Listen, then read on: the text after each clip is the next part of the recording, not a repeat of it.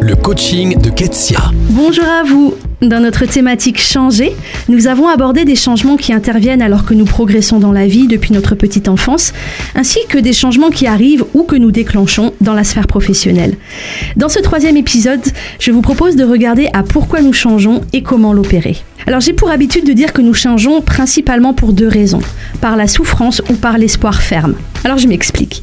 Parfois, la souffrance de la situation devient telle qu'elle en devient insupportable. Finalement, peu importe ce qui vient derrière, il faut quitter cette situation intenable, mettre fin à cette relation abusive, changer radicalement ses habitudes, etc. Mais heureusement, le changement peut aussi être motivé par une anticipation positive. On a confiance que ce que l'on va trouver devant est plus avantageux que la situation actuelle. L'espoir du meilleur à venir donne donc la sécurité nécessaire pour quitter sa zone de confort. Comment sauter le pas Je vous propose trois pistes de réflexion. Premièrement, trouvez votre motivation.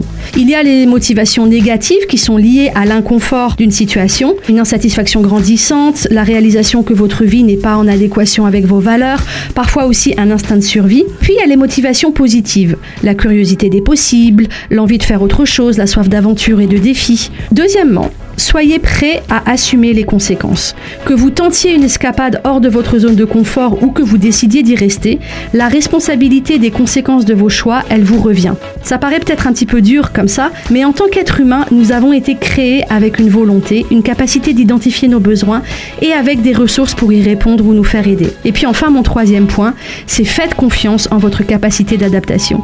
Le changement est forcément flou et si c'était tant mieux? Si cela vous permettait de vous découvrir sous d'autres facettes, développer de nouvelles compétences Pour aller plus loin, lisez le blog ketsiarbonaz.fr.